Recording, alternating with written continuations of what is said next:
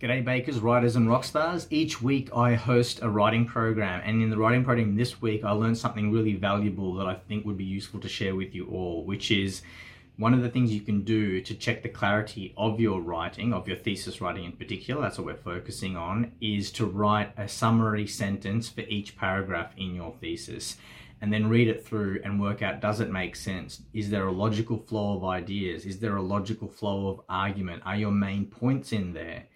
If they're not there, did you poorly summarize the paragraph or did the paragraph not have it? If the arguments aren't in flow, aren't in order, is that because you put them down in the wrong order or you didn't explain yourself in the correct order?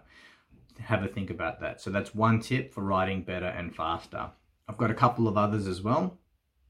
The first is, the second is to um, write as if no one's reading. Now, the reality is, I would say that if you're writing a journal article or a thesis, not many people are reading. Data suggests that um, most peer-reviewed published journal articles don't get read or don't get cited. So your journal article might be read by five people in total. Your, the authoring team, the reviewers, and maybe one other person. So sad news, I know, but if you write like no one's reading, then you'll get over your writing issues much more quicker. You'll get um, writing done faster.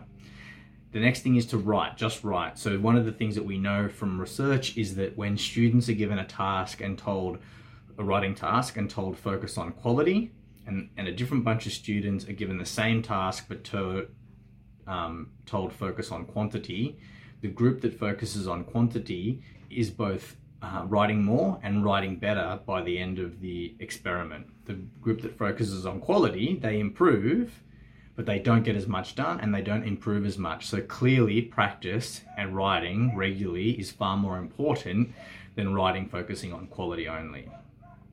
Finally, you can join a writing group. Like I said, I run a writing group, but we know that one, if you um, have peers who are forcing you to um, be a particular way, you know, social norms that helps you improve. Uh, we know that if you invest in something that you're more likely to stick with it. So if you're having trouble writing, uh, consider joining a, a, writing group and I'd love you love to um, hear you join mine. So if you're interested in any of that, comment below, let me know what you think, share this with others and um, I'd love to have a conversation with you. Bye.